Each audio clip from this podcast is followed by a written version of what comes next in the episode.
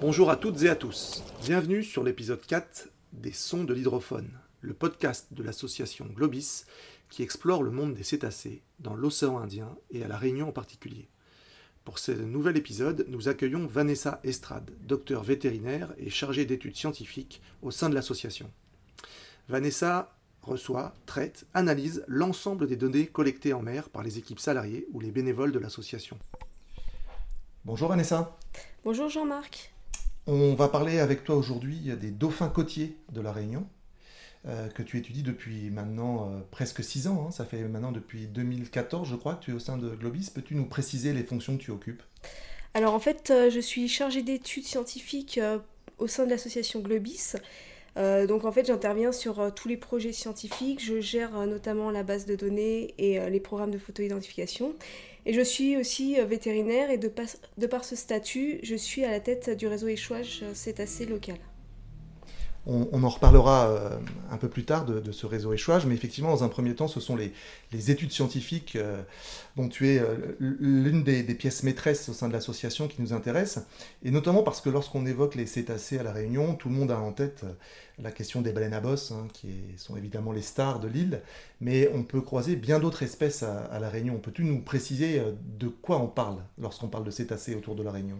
Alors en fait, autour de La Réunion, il y a une grande diversité d'espèces de cétacés. On a déjà observé 22 espèces différentes dans les eaux réunionnaises sur les 33 espèces potentiellement observables dans l'océan Indien. Ça va en fait de l'espèce très communément observée, qui est par exemple le grand dauphin d'Indo-Pacifique, aux espèces beaucoup plus rares comme le dauphin de Risseau ou un mysticète, le rorqual commun. Alors ces espèces de dauphins, ou d'ailleurs d'autres types de cétacés qu'on peut croiser autour de La Réunion, sont des espèces qu'on peut voir tout au long de l'année, contrairement à la baleine à bosse, qui elle est migratrice et ne vient que pendant l'hiver austral ? Oui, tout à fait. La majorité des dauphins côtiers qu'on observe sont présents autour de l'île de La Réunion toute l'année. Alors comment procède Globice pour identifier ces espèces et comment finalement on arrive à les suivre, à mieux les connaître aussi tout au long de l'année, vu que le champ d'observation est très vaste? Alors en fait, on utilise ce qu'on appelle la méthode de photo-identification, qui consiste à prendre en photo certaines parties du corps de l'animal qui comportent des marques pérennes et naturelles et qui permettent son identification individuelle. Pour les dauphins, ça consiste à prendre des photos de la nageoire dorsale, et pour les baleines, il s'agit de la face ventrale de la caudale. Ces données en fait permettent de reconnaître un individu sur le terrain, et donc de le suivre au fil du temps, d'acquérir des informations sur cet individu. Et par exemple, on peut supposer qu'on peut suivre un individu qui a été observé plusieurs fois, par exemple avec un jeune, et supposer qu'il s'agisse d'une femelle, par exemple. D'accord, mais ça veut dire que toutes les espèces croisées font l'objet de cette photo-identification ? Alors non, toutes les espèces ne peuvent pas être photo-identifiées. Pour qu'une espèce soit photo-identifiable, il faut qu'il y ait un pourcentage relativement élevé d'individus marqués dans cette population, et il faut que cette espèce soit observée dans des groupes de taille relativement faible. Pourquoi cette caractéristique ? Parce qu'en fait, pour photo-identifier l'ensemble d'un groupe, ça va nous demander un effort considérable pour photo-identifier tous les individus de ce groupe si le groupe est énorme. Alors, ça limite le champ d'observation à quelles espèces particulièrement à La Réunion ? Alors en fait, généralement, on peut photo-identifier uniquement trois espèces côtières, à savoir le dauphin long-bec, le grand dauphin de l'Indo-Pacifique et le grand dauphin commun. Ça veut dire que les données que tu obtiens te permettent de suivre ces trois espèces tout au long de l'année et au fil des années pour analyser l'évolution des groupes, l'évolution de l'habitat, de l'abondance de ces espèces, c'est ça ? Oui, tout à fait, oui. D'accord. Et pour ces différentes espèces, ça veut dire que tu connais individuellement chacun des individus ? Alors, je connais la majorité des individus. Après, effectivement... Par exemple, pour l'espèce qui est le grand dauphin commun, en termes d'individus photo-identifiés, on est à plus de 250. Donc je ne les connais pas personnellement tous, mais je connais les plus fréquemment observés. Oui. Parce que Globice donne des petits noms, si j'ose dire, personnifier un peu chaque animal, dans un souci à la fois de pédagogie vis-à-vis de son public, mais aussi d'identification sur la durée, c'est bien ça ? Oui, tout à fait. On essaye de donner des noms qui nous évoquent en fait la forme de la dorsale. Bon, après, c'est pas toujours très, très facile, mais on essaie de donner des noms qui, en fait, sont assez représentatifs de la forme de la dorsale. Il y a d'ailleurs certains dauphins un peu stars ici que d'autres opérateurs ou des personnes sur le plan d'eau ont déjà repéré et suivent, un peu comme nous le faisons de façon scientifique, mais parce qu'ils ont une personnalité qui fait qu'on les croise assez souvent. Je pense à Kodak par exemple. Alors oui, effectivement, Kodak c'est un mâle qui est très souvent présent dans les groupes en comportement de reproduction et qui a une dorsale relativement caractéristique. Alors, ces différents groupes de dauphins dont tu nous as parlé, ces espèces de dauphins spécifiques, côtières à La Réunion, est-ce qu'elles sont très abondantes ? Alors, tout dépend de l'espèce dont on parle. En fait, donc comme je te le disais, on a trois espèces côtières que l'on observe régulièrement. Le grand dauphin d'Indo-Pacifique, qui est en fait l'espèce la plus côtière, qui généralement occupe des eaux entre 10 et 60 mètres de profondeur, et qui a été, dont l'abondance a été estimée à 71 individus. Concernant le grand dauphin commun, de nouveaux calculs d'abondance nous ont permis d'estimer une taille de population à 254 individus. Et enfin, concernant le dauphin longbec, on a estimé la taille de population à 210 individus. Et ces chiffres sont révisés tous les ans ? Ces chiffres, en fait, ne sont pas révisés tous les ans. On essaye généralement d'avoir un pool de données d'à peu près 5 années pour pouvoir faire une estimation d'abondance. Et là, l'objectif dans le futur, ça va être de recalculer ces chiffres à partir d'un nouveau jeu de données pour pouvoir voir si la population de telle ou telle espèce a évolué ou pas. Mais ça suppose donc un travail colossal parce que j'imagine qu'il faut déjà voir les groupes, voir ces dauphins là où ils sont, et puis avoir l'assurance qu'on a un jeu de données suffisamment représentatif, fiable, robuste, je ne sais pas quel terme employer, pour bien avoir un échantillon qui parle. Comment on fait justement pour calculer cette abondance ? Alors en fait, effectivement, faut faire des sorties en mer régulièrement pour pouvoir échantillonner la zone le plus possible et de manière homogène. Donc c'est pour ça qu'en fait, dans le programme, etc., qu'on a eu de 2018 à 2019, on a tracé des transects linéaires tout autour de La Réunion pour pouvoir couvrir le plus possible tout le pourtour des côtes réunionnaises. Et en fait, ça demande en fait de cibler cette zone et d'analyser les photo-identifications de tous les individus croisés pendant ces transects. Ça veut dire qu'une fois qu'on a des photos de nageoire dorsale en l'occurrence pour les dauphins, tu as des outils informatiques qui te permettent de les identifier, de les repérer, de faire des comparaisons, des échantillonnages et des calculs ? Alors donc, déjà en fait, une fois qu'on a les photos, ce qu'on fait c'est qu'on va recadrer les photos sur la nageoire dorsale. Par sortie, on va trier nos photos par individu, c'est-à-dire on va essayer de voir combien d'individus il y avait au sein du groupe que l'on a croisé dans telle ou telle sortie. Et enfin, on va comparer les photographies de chaque individu avec les photographies qu'il y a dans le catalogue de photo-identification de l'espèce. Donc ça, c'est un travail colossal, c'est très chronophage, j'imagine. Alors oui, effectivement, c'est très chronophage. Pour les grands dauphins communs, on utilise un logiciel qui s'appelle Darwin et qui en fait permet de détourer à la main chacune des dorsales, et on a un algorithme de comparaison automatique de cette nouvelle dorsale détourée avec les dorsales qui sont présentes dans le logiciel et qui sont les dorsales issues du catalogue de photo-identification. D'accord, et ça marche avec n'importe quelle espèce de dauphin ? Alors ça marche surtout sur les dauphins bien marqués. Par exemple les dauphins longbec, c'est assez compliqué ce logiciel, donc du coup en fait la comparaison se fait à l'œil nu. D'accord, à l'œil nu. Je reviens sur l'abondance donc, dont on comprend comment tu peux l'appréhender. En ce qui concerne les grands dauphins de l'Indo-Pacifique, hein, les aduncus, comme on les appelle de leur petit nom latin, tu parlais tout à l'heure de 71 individus. C'est quand même pas énorme, ça ? Alors effectivement, cette population admet un effectif relativement faible. C'est de plus une population à risque, car c'est une espèce qui est présente en zone très côtière. Donc comme j'ai dit précédemment, qui occupent généralement des eaux entre 10 et 60 mètres de profondeur, et donc qui sont largement soumises aux menaces anthropiques. Pour l'instant, on n'a pas encore fait d'analyse de viabilité de population sur cette espèce, donc on ne sait pas si la fécondité des femelles va permettre ou pas de regonfler les stocks de cette population. Mais c'est quelque chose qu'on va faire dans les mois à venir. Et donc on en saura un peu plus sur l'évolution de l'effectif de cette population.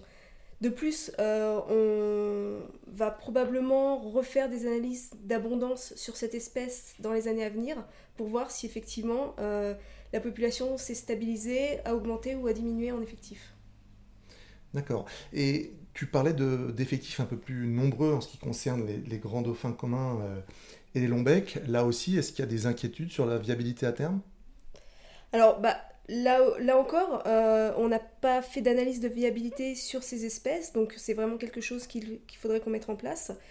Après, je suis quand même moins inquiète pour ces deux espèces, puisqu'ils sont moins côtiers que les grands dauphins de l'Indo-Pacifique, donc moins soumis aux impacts d'origine anthropique.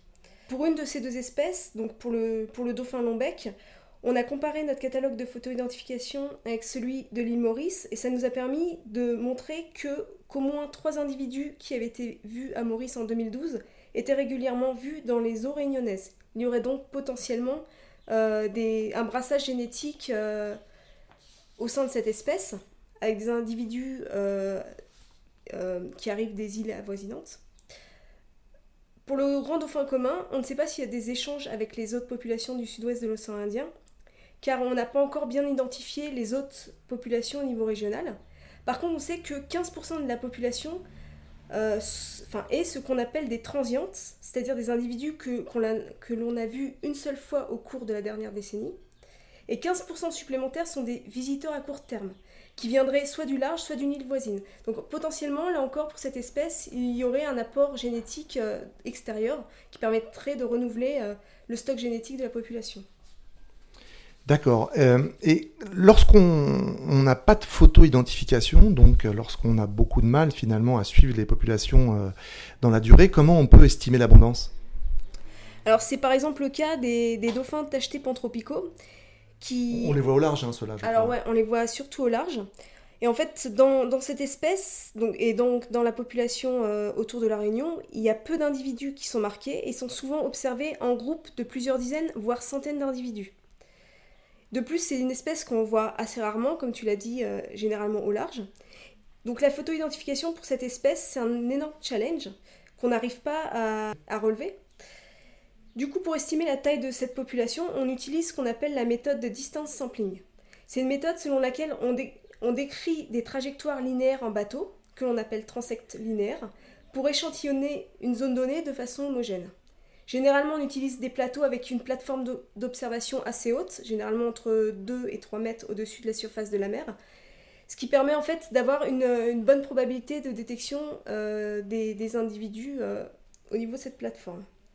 Et la collecte de données de détection des groupes observés le long de ces transectes linéaires servira, via un logiciel de modélisation, à estimer la densité et l'abondance de notre population dans notre zone d'étude. Et ça donne quoi sur les dauphins tachetés pantropicaux ? Alors sur les dauphins tachetés pantropicaux, on a abouti à une densité et finalement une abondance qui est de 2933 individus. Mais là par contre, en fait, c'est un chiffre à prendre avec des pincettes, puisque généralement le logiciel nous donne une fourchette. Et là, c'est plus qu'une fourchette, c'est un râteau, puisque le logiciel nous dit qu'on a entre 1343 et 6404 individus dauphins tachetés pantropicaux dans la zone prospectée. Mais il n'y a pas de méthode de toute façon plus précise, je dirais, pour estimer l'abondance. On ne peut pas tous les voir, on ne peut pas tous les suivre. J'imagine que c'est ce qui est de moins mauvais. C'est vrai que cette méthode est moins précise que la méthode de photo-identification, mais par contre, plus on va avoir d'observations à importer dans notre logiciel, plus l'abondance va être estimée de manière précise. Donc en fait, là, le but, c'est d'avoir d'autres observations de dauphins tachetés pantropicaux à partir de la même plateforme d'observation pour pouvoir affiner en fait cette estimation d'abondance. D'accord. Et au niveau de la répartition, de l'aire de répartition de ces espèces à La Réunion, est-ce qu'on peut les voir en côtier ou un peu plus au large, tout autour de l'île ? Généralement, donc les espèces côtières que j'ai précédemment décrites, c'est-à-dire le grand dauphin de l'Indo-Pacifique, le grand dauphin commun et le dauphin long-bec, sont potentiellement visibles sur tout le pourtour des eaux réunionnaises, mais on les voit plus souvent dans l'ouest, notamment du fait d'une prospection à l'ouest plus large. Par contre, d'autres espèces, comme par exemple le dauphin d'électre ou le dauphin de Fraser, ont été davantage observés au sud que dans l'ouest. Mais est-ce que toutes ont tendance à faire le tour de l'île ou certaines sont vraiment sédentaires ? Alors, pour les espèces les plus fréquemment observées, on en a déjà observé un peu partout autour de l'île, donc potentiellement ce sont des espèces qui font le tour de l'île. Après, pour des espèces plus rares telles que le dauphin d'électre ou le dauphin de Fraser, on a quand même des observations majoritairement dans le sud, quelques-unes dans l'ouest, et on les a jamais vues par ailleurs. Ça dépend aussi, j'imagine, des conditions météo. Je suppose que ça influe la capacité à sortir en mer et à l'observer ces espèces, non ? Oui, tout à fait. En fait, par rapport aux conditions météo, c'est vrai qu'on a des conditions relativement plus clémentes dans la zone ouest, et généralement, on sort de l'ouest. Sur les bateaux, on sort de l'ouest. D'accord, donc c'est les mystères de l'Est, pour le coup. Je reviens sur les menaces que tu as évoquées concernant les dauphins. Ces menaces anthropiques sont donc liées aux activités humaines. Quelles sont les principales auxquelles sont soumises nos populations de dauphins côtiers ? C'est une question un peu difficile à répondre, puisqu'en fait, on n'a jamais vraiment quantifié les menaces qui pèsent sur les cétacés et les dauphins côtiers notamment. On sait qu'il y a pas mal, notamment chez les grands dauphins de l'Indo-Pacifique, on a pas mal d'enchevêtrements dans des lignes de pêche, donc ce qui constitue quand même une menace considérable, puisqu'on a déjà vu des individus qui étaient cisaillés dans des fils de pêche, qui avaient des dorsales qui étaient entourées de fils de pêche, qui ont parfois perdu une partie de leur dorsale à cause d'un fil de pêche. Une autre menace que je pourrais citer, c'est tout ce qui est pollution sonore par les bateaux et aussi par le dolphin watching. Donc, il faut savoir que le dolphin watching, c'est l'observation des dauphins de manière récréative. Et en fait, quand le dolphin watching est mené de façon non responsable, ça peut conduire à une menace sur les cétacés, avec des cétacés qui peuvent quitter la zone, des cétacés qui sont embêtés par la pollution sonore que le bateau peut procurer, des cétacés qui vont arrêter leur comportement de repos ou de prédation pour pouvoir partir. Donc en fait, ça peut influer sur le comportement général des individus et de manière à plus long terme, en fait, interférer sur leur physiologie. On peut aussi mentionner les menaces liées aux infrastructures littorales qui peuvent par exemple créer une destruction de l'habitat ou menacer la continuité d'un habitat. Et de même, les travaux sous-marins qui sont liés, qui peuvent générer des bruits, qui peuvent perturber la faune marine et plus précisément les cétacés. On parle beaucoup de la pollution plastique. Est-ce qu'elle fait l'objet de ces menaces que vous suivez ? À notre échelle, en fait, quand on sort en mer et qu'on croise des morceaux de plastique, on les ramasse.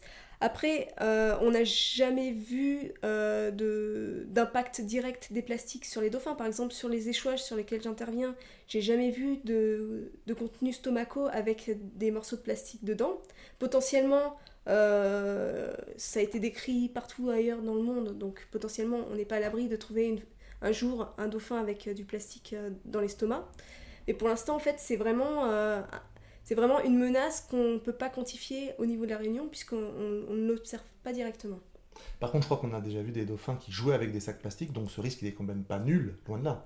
Ah oui, effectivement, on a déjà vu des dauphins jouer avec des sacs plastiques, et même avoir des sacs plastiques de manière éphémère sur les vents, ce qui peut, en fait, s'il reste...